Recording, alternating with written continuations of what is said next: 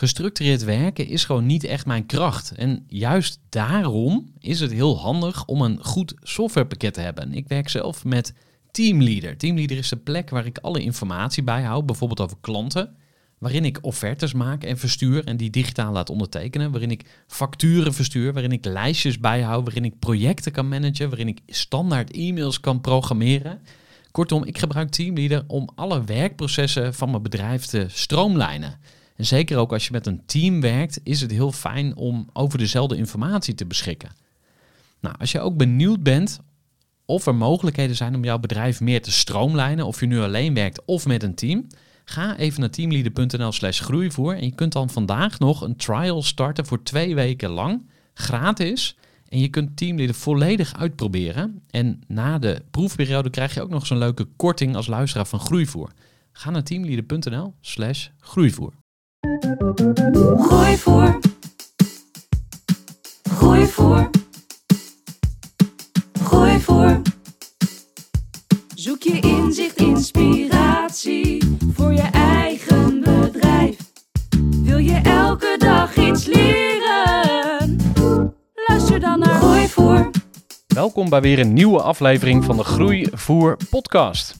In deze aflevering ga ik in gesprek met Job van der Voort, CEO en co-founder van Remote.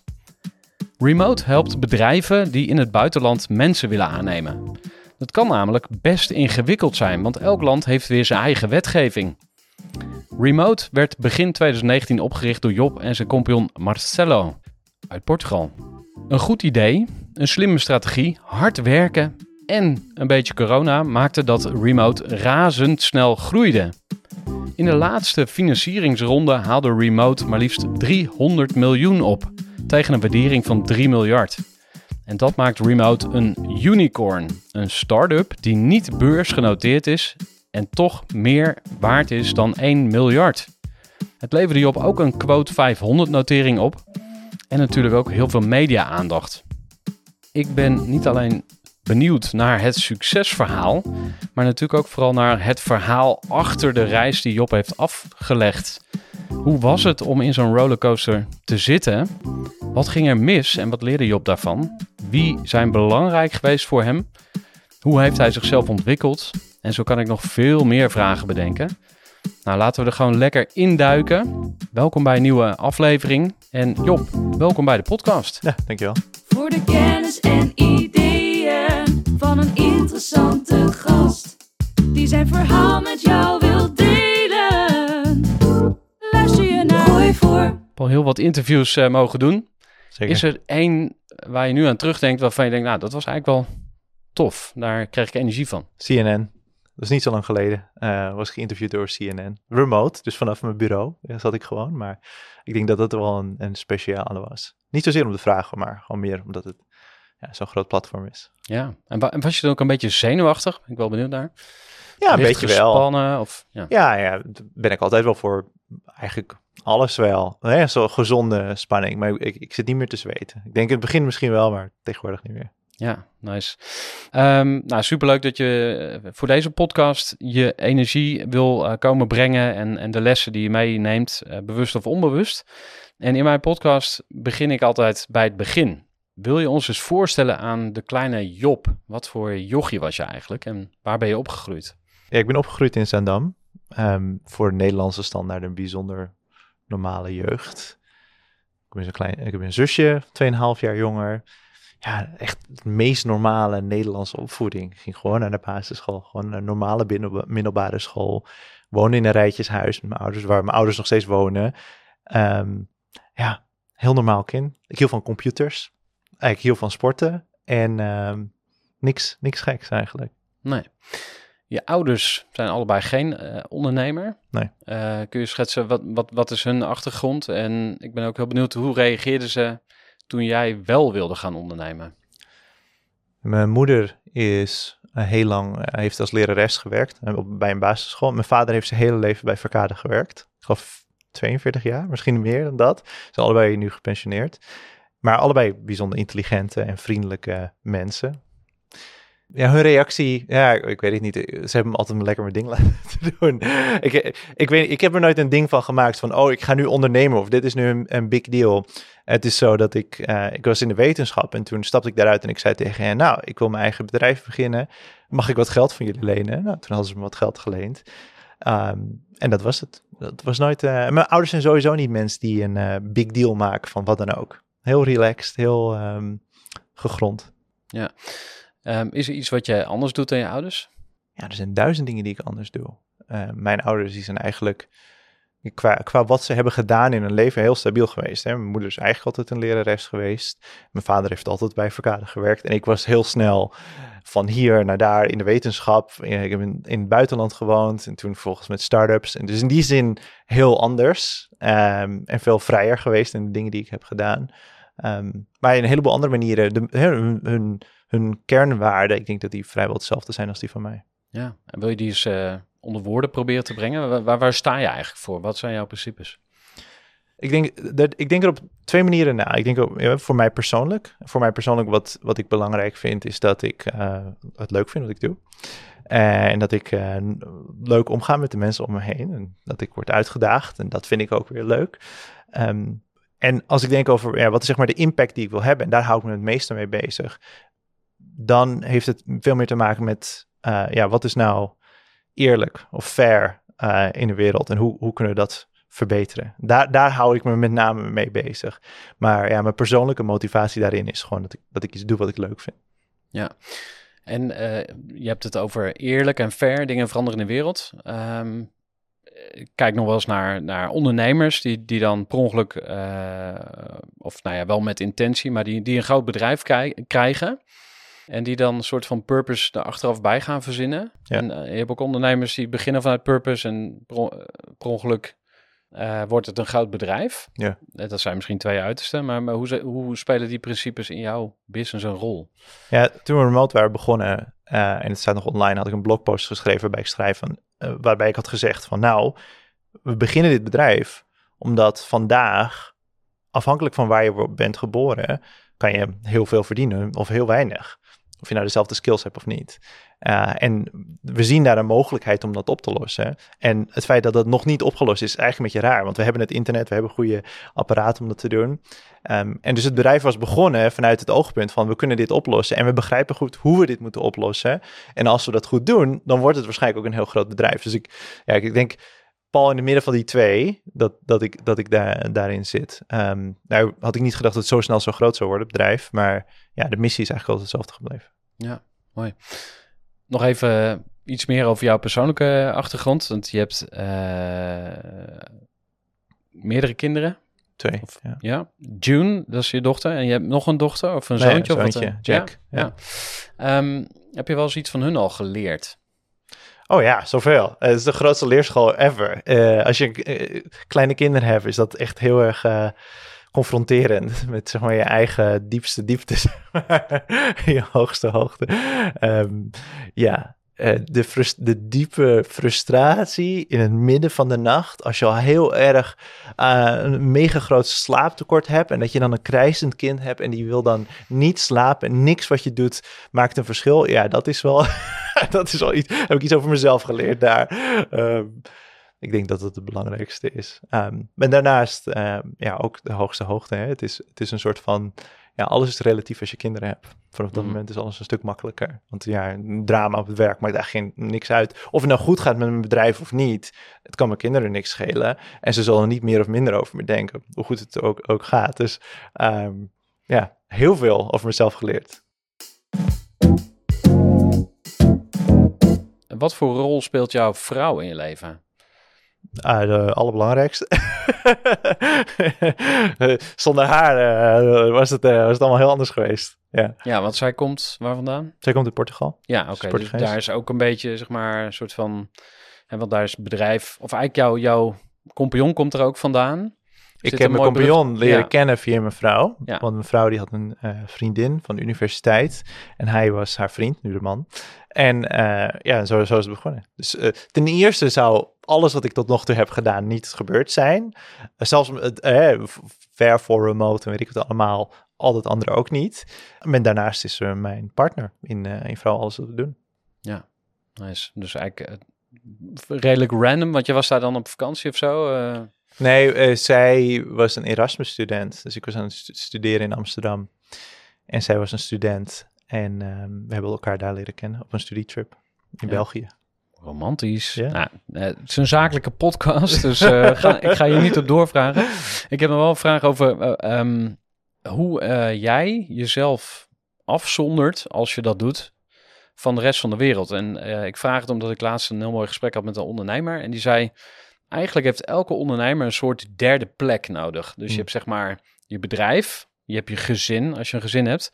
Maar waar is jouw eigen plek? Uh, dat kan een mancave zijn of sporten of whatever. Maar is er iets wat jij als je derde plek beschouwt? Ja, is grappig. Ja, ik, ik denk niet zozeer om, om een plek, maar inderdaad om dingen die je doet buiten je gezin en buiten je bedrijf. Ik ben iemand met heel veel hobby's. Heel veel hobby's. Ik vind vrijwel alles leuk. En ik vind ook vrijwel alles interessant. Dus het is heel makkelijk voor mij om in te vallen. Um, ik sport vrij veel, elke ochtend. En uh, ik vind ook allebei vrijwel sporten leuk om te doen. Niet om te kijken, maar wel om te doen. En, um, en daarna, uh, sta ik ook voor creatieve dingen. Ik heb bijvoorbeeld een, heleboel Lego in mijn kantoor staan. Ik hou van gitaar spelen. Ik hou erg van lezen. Um, ja, spelletjes spelen. Ik, zoals ik zeg, ik heb heel veel hobby's. En het is voor mij heel makkelijk om uh, iets interessant te vinden. Dus daar kan ik heel makkelijk op terugkomen. En ik ben het er trouwens mee eens. Ik denk dat het belangrijk is om inderdaad iets te hebben dat naast je gezin en naast je werk ook eh, een soort van stuk van jouw identiteit is. En niet zozeer een, een derde plek, maar iets van een uh, stuk van je identiteit. Dat gezegd hebben, uh, ja, ik spendeer natuurlijk ook gewoon heel veel tijd aan mijn eigen bedrijf. En dat vind ik ook heel leuk. Het is ook een, mijn vrouw noemt het wel het derde kind, maar het is eigenlijk een soort van derde hobby dan. Ja. Ga naar um, uh, de prelude voordat je aan re remote begon. Dan kun je ons misschien kort schetsen, wat heb je gestudeerd? Want je zei ja. Amsterdam, uh, uh, wat heb je gestudeerd? En wat heb je bij GitLab gedaan? Want dat is natuurlijk eigenlijk wel misschien de grootste en belangrijkste opstap naar Zeker. remote. Ja. Wil je dat kort schetsen voor ons? Ja, ik heb Cognitive Neuroscience gestudeerd aan de Universiteit van Amsterdam. Dus, en, en ik heb een tijdje als onderzoeker gewerkt. Onder andere in Lissabon, in een Center for the Unknown. En um, doe eigenlijk onderzoek naar ja, hoe, werkt, hoe werken de hersenen fundamenteel. En dat, daar ben ik uit vertrokken, want ik, ik leerde Marcelo kennen en ik dacht ik ga een start-up beginnen, want start-ups zijn heel cool. Dus ik leende wat geld van mijn ouders. Dat was binnen drie of vier maanden op. En toen moest ik een baan vinden en toen ging ik werken als een programmeur uh, in Den Haag. En uh, daar leerde ik Sietse kennen. En Sietse die is uiteindelijk GitLab begonnen. En toen hij dat begon, zei hij... Hey Job, wil je ook meedoen? En toen zei ik, ja, is goed. En um, toen begon ik bij GitLab. En daar heb ik eigenlijk alles gedaan. Dus ik, want we waren een heel klein team. We waren vier of vijf man op het begin. En uh, ik deed support, ik deed wat engineering, ik deed wat design. Um, en uiteindelijk heb ik mezelf gepromoveerd tot VP Product. Dus dat is de persoon die verantwoordelijk is um, over het product. Dus wat gaan we bouwen, waarom gaan we dat bouwen? En dus in die rol uh, ja, hield ik me heel erg bezig over nadenken van ja, wat, wat, hoe moet het product eruit zien? Wat willen onze klanten en hoe kunnen we dat oplossen? En hoe kunnen we het snelst van A naar B gaan? Um, en, en, dat, en GitLab zelf is een bedrijf dat is begonnen op basis van een open source project. En in die zin zijn we een, bedrijf begonnen dat uh, volledig remote was. Dus geen enkel kantoor, nooit gehad en nog steeds vandaag niet uh, het geval. Ja, dus dat, dat, dat heb je alvast gemeen met, uh, of dat had GitLab gemeen met, met waar je nu zelf mee bezig bent. Ja. En um, waarom is GitLab een big deal? Waar, waar staan ze nu?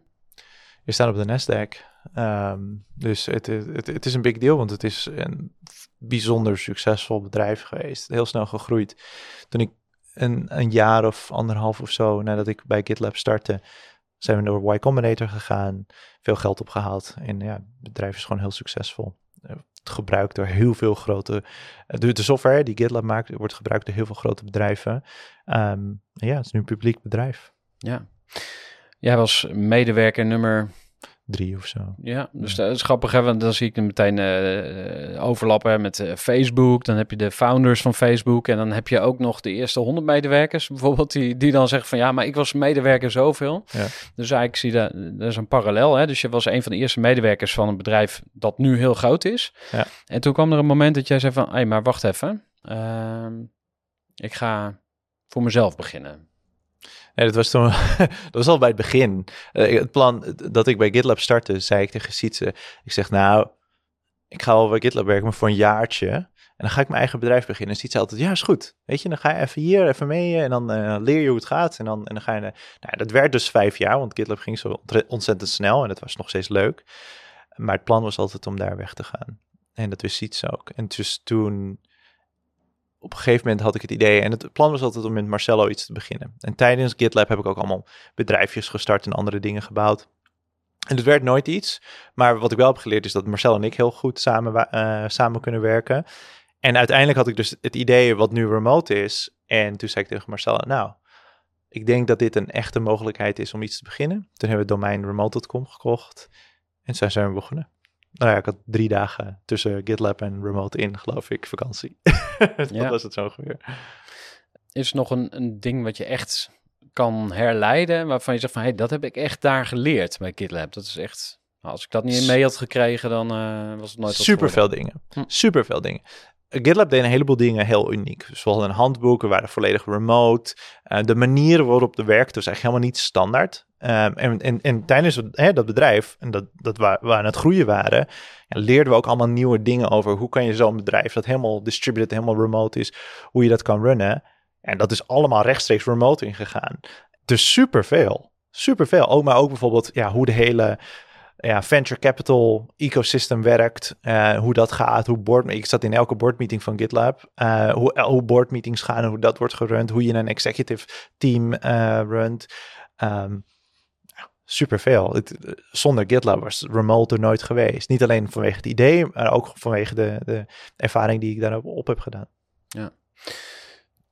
Je hebt een, een compagnon ontmoet eigenlijk. Ja. We, weet je nog het eerste moment dat jullie oogcontact maakten of zo? Ik probeer weer even een soort bromance te schetsen. Ja, ja. Um, nou, ik weet het eigenlijk nog, want we leren elkaar dus kennen dus via de, de vriendinnetjes, via onze vriendinnen. En die gingen dus bij elkaar. Toen zeiden ze van, nou, Job, Marcelo, je zijn bij de nerds. En, uh, en dat kwam inderdaad heel snel samen. We konden het heel goed met elkaar vinden. En het was heel, heel snel duidelijk dat we, dat we iets wilden gaan doen. Um, dus ik, een jaar of twee of zo nadat we elkaar leren kennen, ging ik weg uit de wetenschap, weg bij Champollion, waar ik een um, PhD destijds ging doen.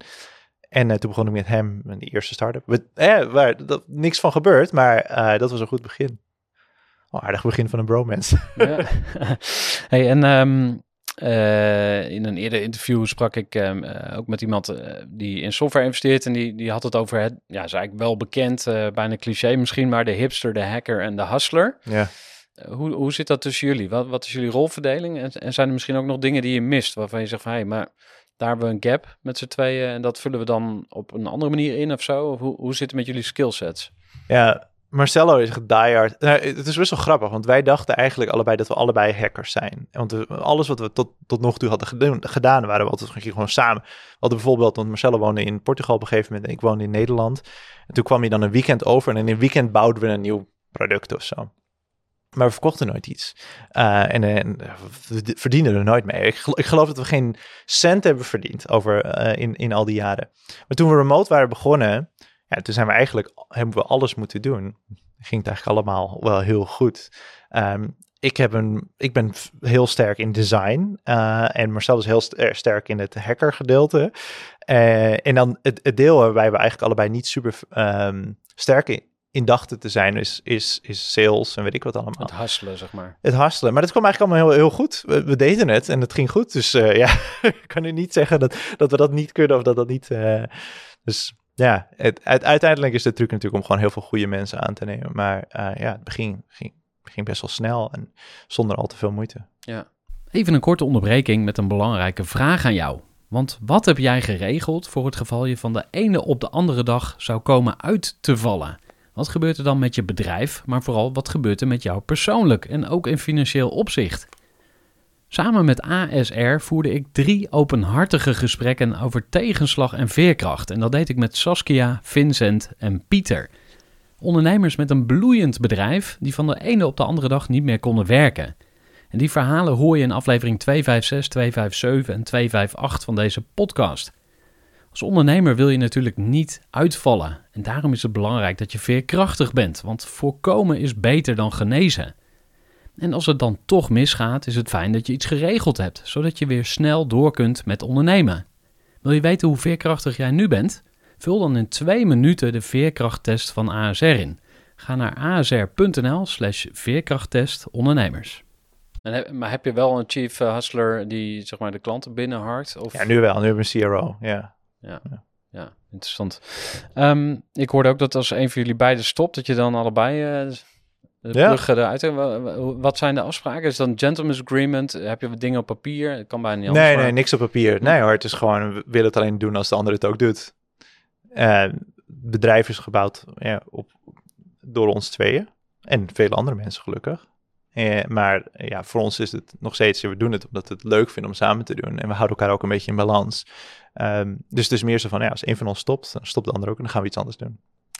En dat wordt dan waarschijnlijk een exit. Of dat ligt meest voor de hand van... eh want de kopers liggen misschien wel eh, af en toe op de stoep bij jullie. Ja, er zijn niet zoveel bedrijven die genoeg geld hebben om, om remote eh, te, te kopen. Mooi en daarbij komt Mooi het. statement. Ja. Ehm, en daarbij komt, dat hoeven we allemaal niet te doen. Het bedrijf runt bijzonder goed, dus we zijn totaal niet op zoek daarnaar. Nee, vooralsnog gaat het heel goed. We zijn niet op zoek naar een exit. Ehm, dan even over eh, het compagnonschap. Hè? Want er zijn natuurlijk heel veel ondernemers die eh, in allerlei variaties samenwerken. Dus nou ja, laten we even beginnen bij, bij de solopreneur. Ja. Ehm, het zou interessant kunnen zijn van ja, moet hij wel of geen compagnon zoeken? Maar misschien is het beter om het te focussen op, op ondernemers die één compagnon hebben of, of meerdere.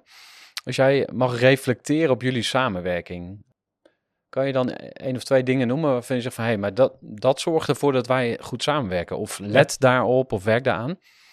We hebben nul ego tussen ons twee. Dus dat betekent dat wat er ook gebeurt, bottom line is, we, gaan, we zijn nooit jaloers op elkaar. We hebben ge- totaal geen ego in de beslissingen die we nemen. Ehm, we, we zijn het elke dag oneens. En we hebben elke dag intense discussies. Maar het is altijd in de context van, hey, we zijn, hè, we, willen, het doel is hetzelfde. We willen dat het bedrijf het heel goed doet. En maar tussen ons twee is er ge- totaal geen competitie van ik moet beter zijn of ik volledig 100% ongefilterd vertrouwen in elkaar. En en en that's it. Dan maakt alles een stuk makkelijker. Bijvoorbeeld, ik ben de CEO, hij is de COO. Als het morgen omgekeerd zou zijn, kan ons allebei niks schelen. We hebben deze rol eens gekozen omdat we weten allebei waar we goed in zijn. En we begrijpen heel goed wat we leuk vinden, et cetera. Dus we zijn allebei heel comfortabel mee. Maar zou het andersom zijn? Niks aan de hand. En eh, een, een goed fundament voor dat alles is natuurlijk ook gewoon... We hebben precies dezelfde eh, aandeel in het bedrijf. We hebben ongeveer hetzelfde salaris. Niet helemaal hetzelfde, want hij woont in Portugal, dus hij wordt daar belast en ik hier. dus voor mij is het minder. Eh, maar ja, het komt in dat, in- dat is eigenlijk het allerbelangrijkste. Nul ego, nul jaloezie, nul niks. Het is echt het hele idee van ons, van, van ons en dit bedrijf is, we doen het samen of we doen het niet. En dat is het. En dat maakt het een stuk makkelijker. Ja. Hebben jullie eh, een soort van coach of eh, iemand die af en toe met jullie even een sessie doet of eh, Nee, niet echt. Nee. niet echt of echt niet? Nou, echt niet. Nee. nee, we hebben wel heel veel goede investeerders. Dus daar hebben we wel veel mazzel mee. Ehm, dus we hebben een hele goede board of directors en we hebben hele goede investeerders. Dus zeg maar persoonlijke dingen, dat gaat eigenlijk heel goed. En heel veel management dingen gaan ook heel goed. Maar dingen waar, die we nog nooit eerder hebben gedaan. Bijvoorbeeld, nou, hoe neem je een goede CFO aan? Bijvoorbeeld, wat is een goede CFO? Ja, dat, dat pluk je niet uit de lucht. En dat, dat komt niet tot je in een droom. Dat is iets wat iemand je kan vertellen. En, iemand, en, en daar hebben we onze investeerders voor. Dus bijvoorbeeld, eh, we hebben een CFO, een nieuwe CFO aangenomen. Die begint over twee weken of drie weken. En een van de dingen die onze ehm, investeerders hadden gedaan, om- omdat ik het had gevraagd, was stel me eens voor aan zeg maar vijf supergoeie CFO's, waarvan jij denkt, nou, dit is echt world class. En dus die heb ik allemaal geïnterviewd. En dan leer je, nou, oké, dit is een goede CFO. En die mensen had ik ook allemaal gevraagd van, ja, wat maakt nou een goede CFO? Waar moet ik op letten? Wat vind jij goed? Wat vind je niet goed? Et cetera. Ja. Dus ehm, om nog heel even terug te gaan naar de compagnonschap eh, wat jullie samen hebben. Je hebt niet een soort eh, teamcoach of iemand die Nee. jullie eh, meeneemt. I- Is er iets wat je doet om jullie relatie goed te houden? Want, ik, ik heb tijd in Utrecht gewoond, 16 jaar om precies te zijn. En fiets ik daar door de Nachtegaalstraat en er stond een bord langs de weg. onderhoud voorkomt reparatie. Ja. Die vond ik heel mooi. Dacht ik, ja, dat geldt voor zoveel dingen. En ik zie nog wel eens, want ik kom ook nog wel eens een ondernemer tegen, of een founders team, waarin het dan op een gegeven moment ja, een beetje bergafwaarts in de relatie. Ehm, dus je zou kunnen zeggen, net als in je huwelijk, hè, je hebt ook een zakelijk huwelijk. Wat doe je om het on par te houden? Ja, we zijn gewoon ook allemaal beste vrienden, dus dat maakt het heel makkelijk. We zijn gewoon altijd met elkaar in contact. Dat is het. Net als in een relatie moet je gewoon continu communiceren en heel transparant in zijn over wat er gaande is. En, en ja, tussen twee vrienden, gelukkig, is er echt niks waar het over... Ja, we zijn er heel regelmatig oneens, maar niks fundamenteels. en dat maakt het heel makkelijk. Het is, het is heel ongedwongen, heel makkelijk. En ja, zoals ik zeg, eh, zero ego. Ja, mooi. Ehm, misschien even naar eh, wat je net al aanstipte, dus zodat we het ook niet vergeten. Wa- Wat voor, ehm, ja, ik zou het eh, circle of trust willen noemen. Wat zijn de vijf of tien mensen om je heen, of om jullie heen, waarvan je zegt die zijn echt essentieel voor het succes? Eh, ja, ja, ik spreek voor mezelf, mijn vrouw en Marcello. Eh, dat, dat is het zo ongeveer. Dat zijn de belangrijkste. Alles daaromheen. We hebben een aantal mensen die bij ons werken, bijvoorbeeld, waarbij ik zeg, nou, die mogen nooit weg. en die gaan ook nooit weg. Bijvoorbeeld onze ehm, SVP Finance, Pedro, die is er sinds het allereerste begin bij Remote. Nou, die, die gaat nooit weg. En als, als wij weggaan, dan gaat hij ook weg en dan gaat hij mee naar het volgende bedrijf. Maar ehm, ik, ik denk dat dat de belangrijkste is. Ik ben ook een beetje realistisch met dit soort dingen. Dat de meeste, de, eh, het gaat heel erg, en met name in een bedrijf zoals zo snel groeit als het onze, je gaat heel snel door mensen heen. Dus er zijn niet heel veel mensen waarbij ik denk van nou, dat is echt... Zijn allemaal heel belangrijk voor het succes van remote, maar zijn ook allemaal replaceable.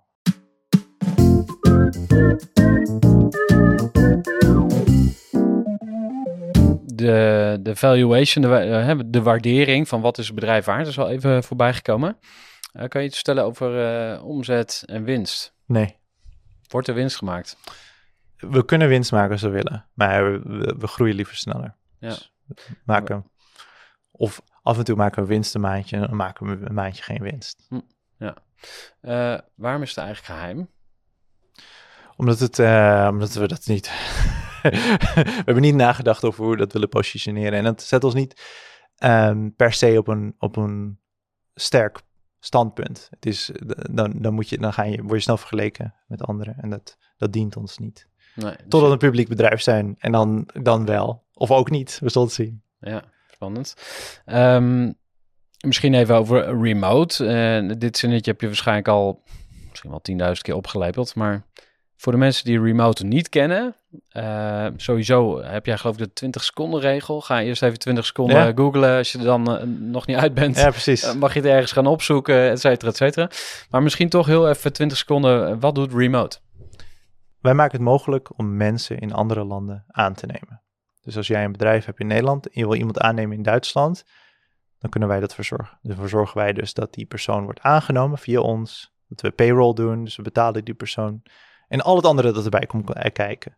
En langzamerhand gaan we ook meer dingen doen. Dus ook voor lokale mensen. Je hebt Nederlands bedrijf, je wil Nederlanders aannemen, et cetera. Maar fundamenteel, als je iemand in een ander land wil aannemen, daar zijn wij voor. En wat voor klanten maken daar vooral gebruik van? Ik denk dan meteen aan corporates, hè, dus grote Amerikaanse bedrijven die bijvoorbeeld in Europa willen starten of elders. Of... alle soort bedrijven. Ehm, het zijn met name kenniswerknemers, hè, want het is werk dat remote wordt gedaan, dus vanaf thuis of van een coworking space. Dus niet iemand die op een bepaalde plek op een bepaalde tijd moet zijn over het algemeen. Ehm, maar verder als alle soort bedrijven. Heel veel start-ups. Ja, waarom zou je alleen in de regio Amsterdam kijken als je over de hele wereld mensen aan kan nemen? En, maar ook hele grote bedrijven en alles ertussenin. Ik wil graag eh, met je kijken naar de reis die je hebt afgelegd. Hè? De reis van de ondernemer of de reis van de held is natuurlijk een bekend eh, eh, patroon in, in, de, in de literatuur, in de wereldgeschiedenis zou je kunnen zeggen. Stel je mag even uitzoomen en naar je eigen reis tot nu toe kijken. Dat is nog best overzichtelijk, hè? want het is in korte tijd Via. korte tijd is het hard gegaan. Maar zijn er duidelijke punten aan te wijzen in die, in die vier jaar waarvan je zegt van... hey, toen hadden we een doorbraak. Of hey, toen gingen we het heel anders doen. Of echt van die, van die, van die schakelmomenten. Ja, er zijn er best wel veel. Ik denk de belangrijkste momenten zijn eh, dat we het bedrijf begonnen waren, waren we heel lang bezig met zeg maar, op te zetten wat we nu hebben staan. Eh, en dus de eerste klant, die kwam pas na anderhalf jaar. Dus we begonnen het bedrijf in januari 2019. En in mei 2020 hadden we pas onze eerste klant. Dus waarschijnlijk pas in juni of juli werden we betaald voor de eerste keer. En dat was natuurlijk een hele grote shift. Want het was heel lang van, nou, er gaat iets gebeuren. Wat ga, hoe gaan we het doen? Eh, en dan op, tot op een gegeven moment iemand... En ik weet ook heel goed nog, destijds was het van... Oh, iemand wil ons echt geld geven. Dus geloven hier echt in. Uh, en uiteraard, alles wat we destijds deden... was nog heel erg houtje touwtje. Helemaal vergeleken met hoe we vandaag dingen doen. Ik denk dat dat een hele belangrijke was. Een ander uh, interessant moment was 2021. Dus toen ja, we deden we sales voor zes maanden of zo. En het bedrijf groeide super snel zo snel en er was zoveel vraag naar wat we deden, dat we in één jaar het team groeiden van 50 naar 650 man. En uh, ja, dat is absurd om zo snel te groeien. Um, dus dat was een heel belangrijk jaar. Uh, ook, ik zal niet zeggen pijnlijk, maar we hebben heel veel dingen daarna op moeten lossen. Want als je zo snel groeit, gaan een heleboel dingen natuurlijk ook fout. Uh, en dan krijg je allemaal bugs, als het ware, zeg maar, in het bestaan van je bedrijf. En die hebben heel lang daarna uh, bezig geweest om die eruit te poetsen. Ik denk dat dat wel de belangrijkste jaren zijn. En dan, ja, nu zijn we heel erg bezig om zeg maar van één product naar meerdere producten te gaan. En dat is bedrijf zijn ook wel heel interessant. Want dan moet je eigenlijk tegen nu duizend mensen zeggen: Oh, we gaan nu iets compleets anders doen. Uh, dit bedrijf draait niet meer om A, maar het draait om A, B, C, D, E, F, G. Oké, okay, en wat gaat er dan veranderen? Wat, wat komt erbij wat echt wezenlijk anders is? Nou, om hè, een beetje diep erin te gaan. Vandaag zijn we wat, wat heet een employer of record. Dus als ik jou aanneem, dus ja, stel je voor, jij werkt voor een Amerikaans bedrijf vanuit Nederland. Wat wij dan doen is dat jou, wij nemen jou hier aan. Dus jij werkt dan voor Remote Nederland. En dan, uh, wij hebben dan een contract met het Amerikaanse bedrijf. En dat is zeg maar ons hoofdproduct. En dan doen we payroll en dan doen we uh, benefits en weet ik wat er allemaal bij komt. Nou, wat we nu gaan doen is, we gaan nu ook gewoon lokaal payroll doen. Dus een Nederlands bedrijf neemt jou aan. Dat is eigenlijk gewoon precies wat je nu ook krijgt, waarbij je een salarisstrookje uh, krijgt. Dat gaan we nu ook lokaal doen, in elk land op aarde. En daarnaast nog een aantal andere uh, dingen. Nou, en als bedrijf zijnde, ja, je hebt duizend mensen die zijn eigenlijk gewend, ja, we verkopen één ding, we doen één ding. Dus die zitten met hun hele hoofd en alle context ze hebben, we doen dit ding. Weet je, we hebben een sales team van honderden mensen die verkopen één product. En nu moeten we al die mensen vertellen, jij gaat nu niet alleen dat ene product, dat heel makkelijk te verkopen is, maar ook dit andere product waarvan we weten nog niet of het wel makkelijk te verkopen is. En, en ja, dat is het, het moeilijkste van een bedrijf is altijd de mensen. En dat is ook het, hetgene wat het langzaamste verandert. Wat is het moeilijkste aan mensen? Oh ja, die zorgen voor alle complexiteit. E-, enerzijds is het bedrijf bestaat uit mensen. Hè? Het is niks anders. Het is niet. Je hebt de mensen heel hard nodig om überhaupt iets te kunnen doen. Maar wat maakt ze moeilijk is dat ten eerste wil je dat iedereen uh, gemotiveerd is uh, en gelukkig is. Nou, dat is echt al bijzonder moeilijk om tot die. Dan wil je dat ze doen uh, wat je wil dat ze doen. En wat wil je dat ze doen? Nee, je kan niet precies zeggen wat mensen wil doen, maar je wil eigenlijk ervoor zorgen dat mensen hun werk beter doen dan jij het zou kunnen doen. Dus je moet ze wel genoeg vrijheid geven. Nou, nou dat is een hoop complexiteit, dat alles samen. Heb je daar hulp uh, bij? Nee, dat is mijn baan. Ja, maar dat vergt nog wat. Ja, maar dat, dat, dat is het uitdaging van het bouwen van een bedrijf. Dus je, jij neemt mensen aan waarvan je denkt, nou, die kunnen dat heel goed doen. Of die kunnen vervolgens heel goed teams bouwen die dat kunnen doen. En dat moet je onderhouden en, en de druk opzetten en uh, uh, ervoor zorgen dat die mensen dat hun werk goed kunnen doen. En dat is het bouwen van een bedrijf. Ja. ja, ik moet even denken aan leiderschap. Tenminste, dat woord komt bij me op. Ja. Hoe zou je jezelf typeren als uh, leider? Ik, over het algemeen, wat wij hebben natuurlijk en ik, ik vind het heel belangrijk. Feedback is heel belangrijk. Dus ik krijg best wel veel feedback hierover. En de feedback die ik krijg is dat uh, ik geef mensen heel veel vrijheid om te doen wat ze willen doen. Uh, ik ben heel transparant en heel direct. Goed en slecht. Um, en ja, ik, ik, over het algemeen weet ik heel goed veel uit mensen te krijgen. Want ik ben heel ambitieus. En ik verwacht ook dat de mensen die voor me werken heel ambitieus zijn over wat ze doen. Ja, en ik hoor nog steeds niet je... Of ik ben ook benieuwd naar je Achilleshiel. Is een... Iets waarvan uh, je denkt van, ah, oké, okay, dat is wel collateral damage. Of uh, ja, ik ben er niet trots op, maar... Ja, ik ben niet zo heel goed in, in positieve feedback te geven, maar daar ben ik me bewust van. Dus dan, daar denk ik, probeer ik dan over na te denken. Ehm, en ik ben ook heel ongeduldig. En ehm, ik, haal ook, ik, heb, ik heb nul geduld voor mensen die bijvoorbeeld continu op zoek zijn naar consensus. Bijvoorbeeld. Uh, het enige waar ik op let en waar, waar ik naar kijk is, ja, wat is je output? Wat is, de, wat is de impact die je hebt? En daar ben ik heel erg gefocust op. En dus als je daar, als je daar niet goed om bent, ja, dan ben ik snel en hard. En wat gebeurt er dan? Nou ja, ten eerste ben ik transparant, dus ik zeg het tegen je. Stel je voor, je doet je, je, doet je werk niet goed, dan zeg ik, nou Gerard, je hebt je werk niet goed gedaan. Zus en zo, zo, dit is wat ik van je verwacht. En dan um, afhankelijk van de situatie kan dat verschillende dingen. Maar over het algemeen ben ik fair. Dus als jij je werk niet goed doet en ik geloof dat jij nog wel steeds kan doen, dan zeg ik, nou, ik verwacht dat het volgende keer goed gaat. Hoe kan ik je verder helpen? En ja, als je het nog steeds niet goed doet. En met name als jij in een hoge executive positie bent, dan word je ontslagen. Zo gaat het natuurlijk in elk bedrijf en zo moet het ook. Ja. Kan je zo hard groeien zonder uh, schade te maken? Of? Nou, schade, het is wel relatief. De mensen die wij aannemen worden allemaal bijzonder goed betaald, dus de schade is heel minimaal. En die, kunnen, die hebben bij een goed bedrijf gewerkt. Over het algemeen um, kunnen mensen vrij makkelijk een nieuwe baan vinden. Maar als je zegt mens, mensen ontslaan de schade, dan nee, niet zo hard als wij groeien. Hmm. Um, is, er, is er een pijnlijke les die je geleerd hebt? Iets waarvan je echt, echt wakker lag? Waarvan je denkt, nou dat, dat heeft me toch wel wat gedaan. Ik lig van niks wakker. Want ik heb mijn slaap heel hard nodig. En die twee kleine kids die worden wakker vanochtend om half zes. Um, maar ik heb wel veel pijnlijke lessen geleerd in de zin van... Soms stop je heel veel vertrouwen in iemand die voor je komt werken. En als je die... En dat, ik geloof daar ook nog steeds heel erg in. Je geeft mensen heel veel vrijheid. Um, ownership, zoals we dat zeggen. Ja, en dat verraden ze wel eens. Dat, dat gaat wel eens niet goed en dat is altijd super pijnlijk. Um,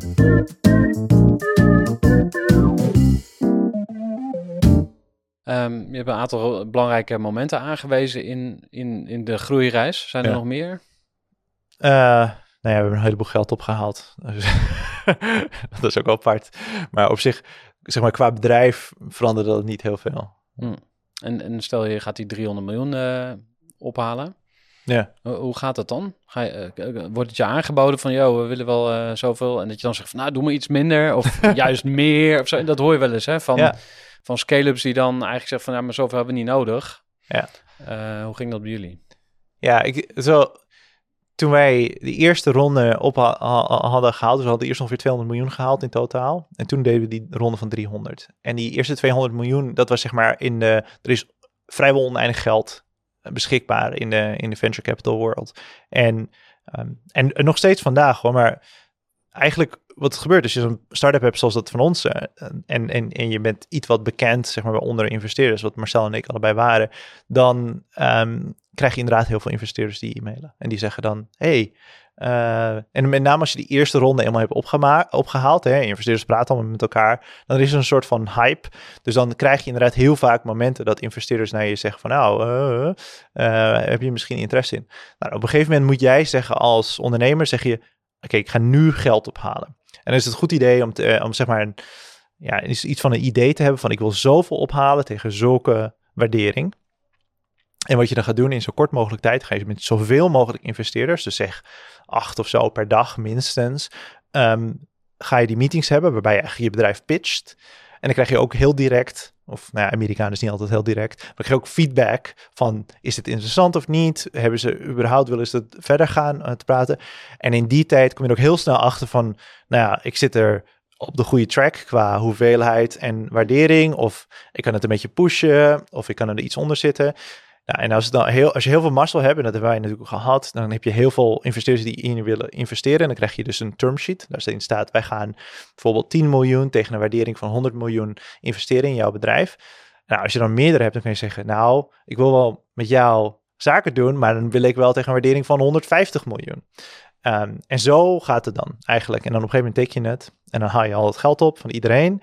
En dan misschien dat je iets meer of iets minder ophaalt. Het kan dan vaak. Want als er, meer, als er genoeg uh, belangstelling is, dan kan je iets meer ophalen.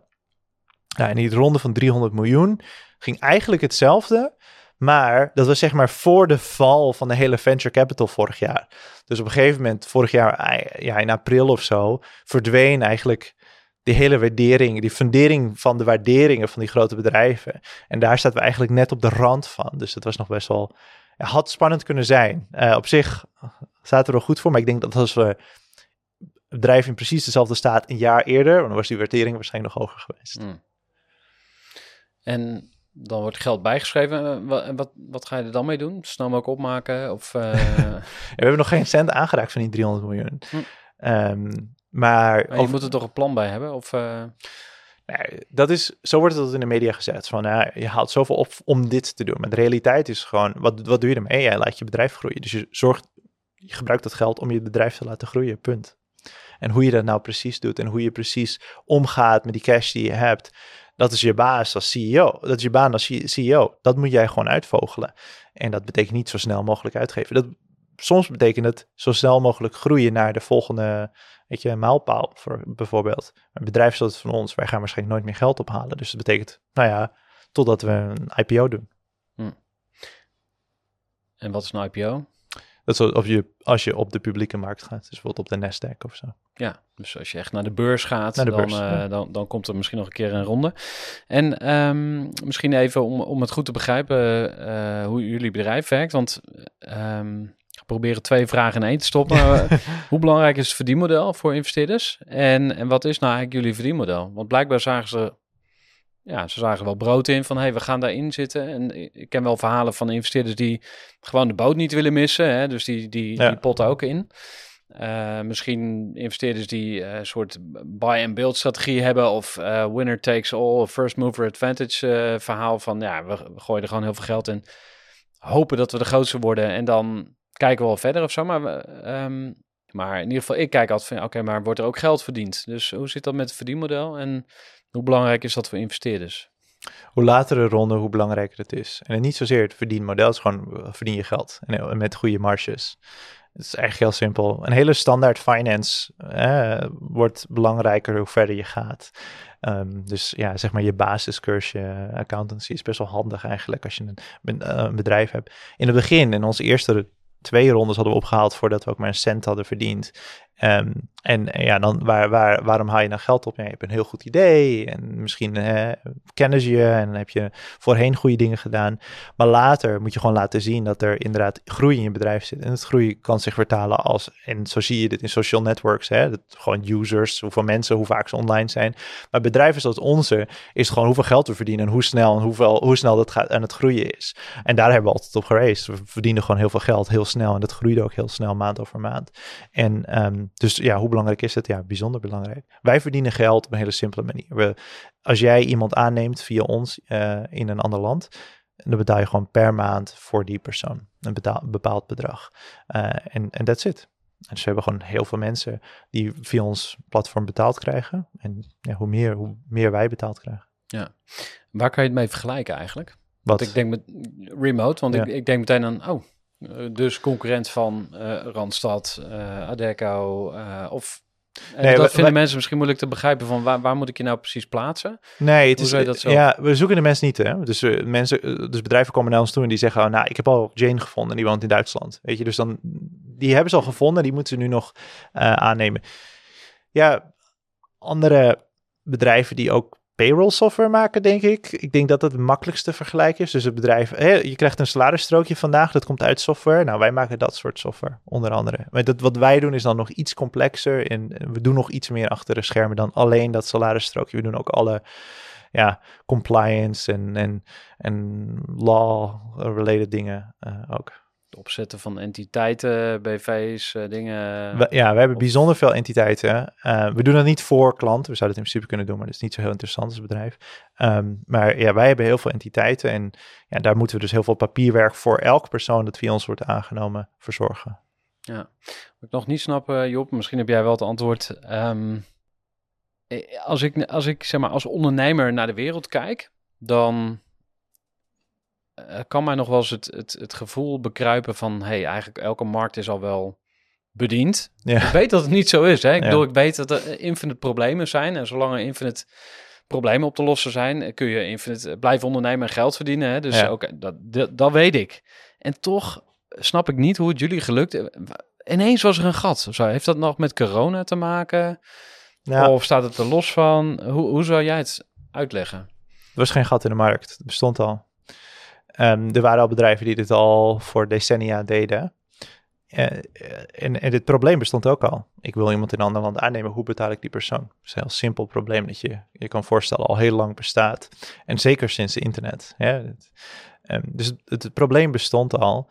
Maar wat nog niemand had gedaan, is niemand had gezegd van nou, de manier waarop we dit nu doen, is heel bureaucratisch en heel inefficiënt. Al onze eh, competitors, zeg je dat in Nederlands, concurrenten, die, en tot vandaag de dag nog steeds, die doen eigenlijk alles op papier. En zijn alleen maar mensen die elk stapje van het werk doen. En om een heel concreet voorbeeld te geven, als je bijvoorbeeld iemand wil aannemen in Verenigd Koninkrijk, bij een van onze concurrenten, dan kost dat, dat duurt dat eh, tussen de drie weken en drie maanden, zeg maar, van het eerste belletje naar dat bedrijf tot die persoon die staat ingeschreven en die kan aan het werk. Bij ons kan het, als je het echt wil, in 15 minuten. En de reden ervoor is dat er geen, geen mensen meer. We hebben gewoon alle mensen eruit gehaald en alles wordt geautomatiseerd.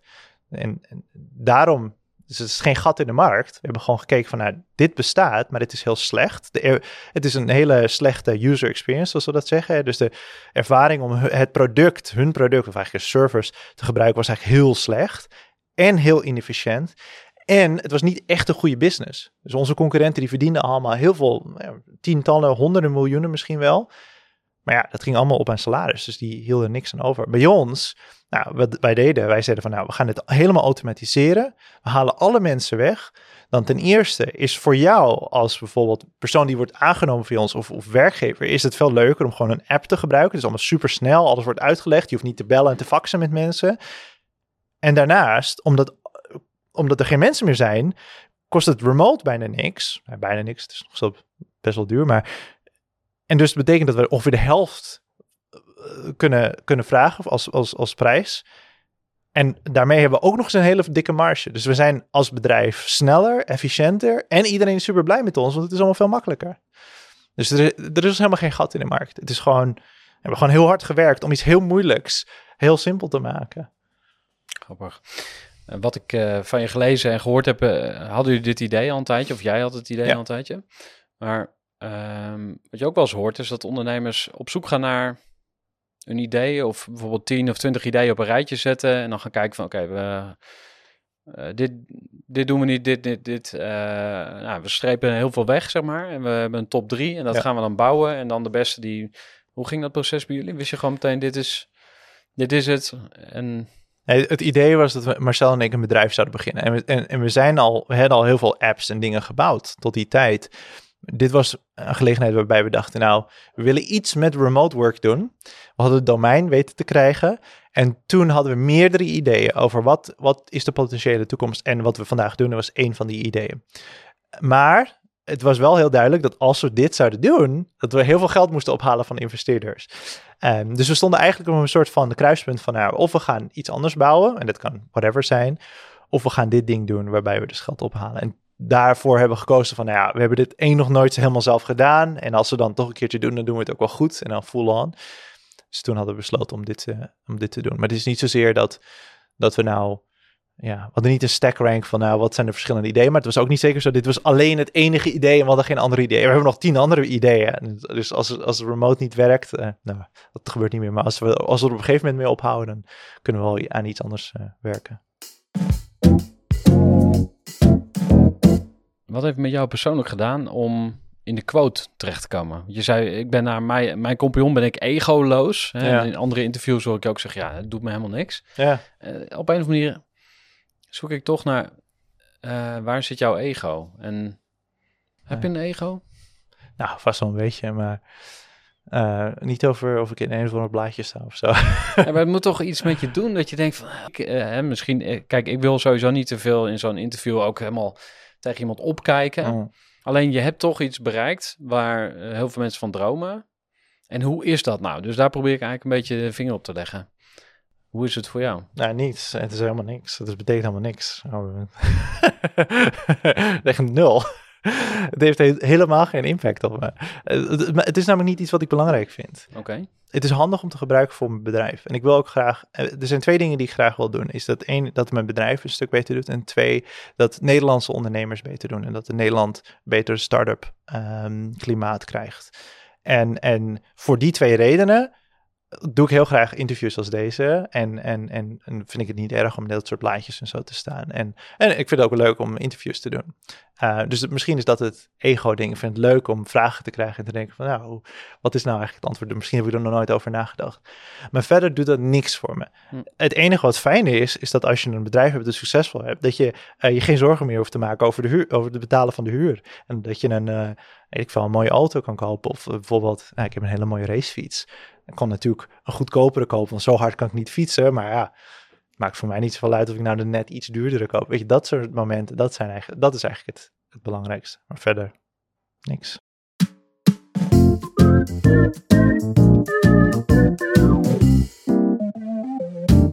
Ik ben nog wel op zoek naar wat, wat eh, tacticals en practicals voor Ja? succesvol ondernemerschap. Ehm, en ik denk dat het leuk is om, om eens de, de rollen nou, niet helemaal om te draaien. Mag hoor, als je daar zin in hebt. Maar ik stel jou allemaal vragen. Jij Ja. geeft antwoorden. Maar stel nou dat jij met een ondernemer mag werken. Ja. Je mag zelf bedenken wie dat zou zijn. Of wat voor soort type ondernemer. En wat zijn dan vragen die jij zou stellen? Als jij in een meer soort coachende of eh, mentorrol zit. Ja, ik ben een coach van een paar startups en ik, ik investeer in best wel startups, dus dat doe ik best wel vaak.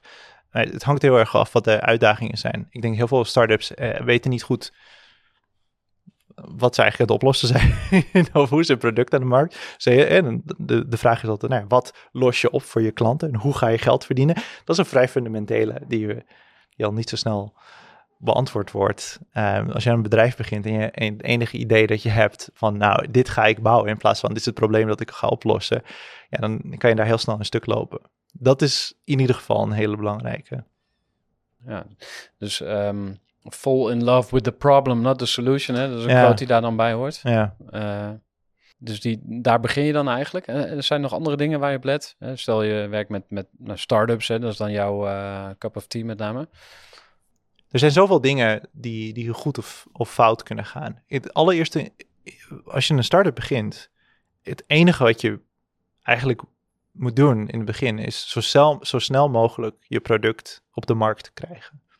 Is heel veel start-ups houden zich met bezig met van alles dat niet direct leidt tot het op de markt krijgen van hun product. En eigenlijk al die andere dingen, eh, dat is gewoon een ontzettende tijdsverspilling. Bijvoorbeeld eh, opschrijven van een businessplan. Ik heb nog nooit een businessplan gemaakt voor remote. Eh, Daar heb je helemaal niks aan. Op het moment dat je een businessplan af hebt, ja, dan heb je gewoon je tijd verspild en heb je er niks aan. Kun je net zo goed in de fik zetten. En, weet je, dat, dat is een van die dingen. En dat is wat ik ook altijd startups vertel. Is van, nou oké, hoe ga je ervoor zorgen dat je start-up morgen nog leeft? En over een jaar nog leeft en over twee jaar nog leeft. En misschien betekent dat het geld ophalen van investeerders. En nou, als je er een goede reden voor hebt, moet je dat zeker doen. Maar in veel gevallen betekent het gewoon alleen maar bezig zijn met het bouwen van je product. En die zo snel mogelijk aan de markt brengen. En ervoor zorgen dat je echt klanten krijgt die er ook echt voor willen betalen.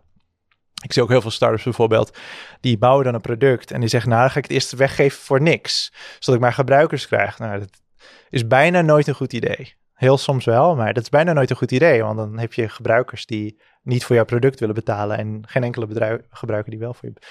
Ehm, dat is het. Ik hou je zo min mogelijk bezig met alle woeha eromheen.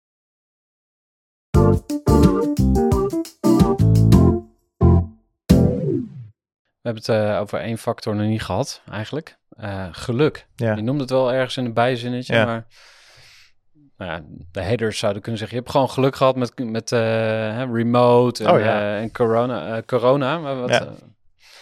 als je die verklaarde variantie erbij pakt, Ja, waar zit die voor jou dan? super veel geluk gehad. Super veel.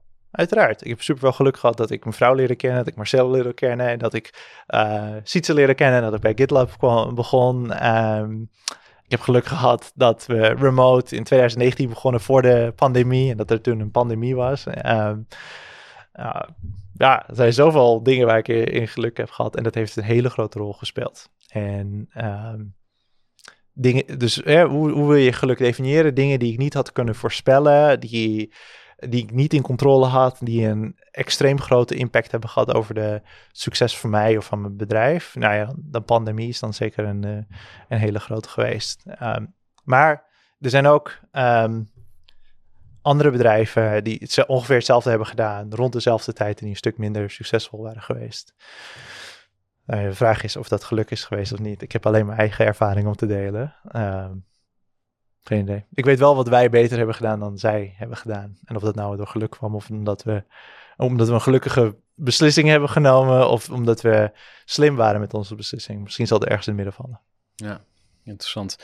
We gaan uh, richting afronding. Um, tikje cliché misschien, maar als je één ding eruit mag lichten, uh, dus stel mensen mogen de hele aflevering vergeten. Vergeet alles wat besproken is, ja. maar neem dit mee. Wat zou dan jouw eh, beste tip of advies zijn? Um, als jij een bedrijf hebt, is het allerbelangrijkste dat je ervoor zorgt dat je bedrijf beter wordt. Dat het groeit of dat het morgen nog bestaat überhaupt.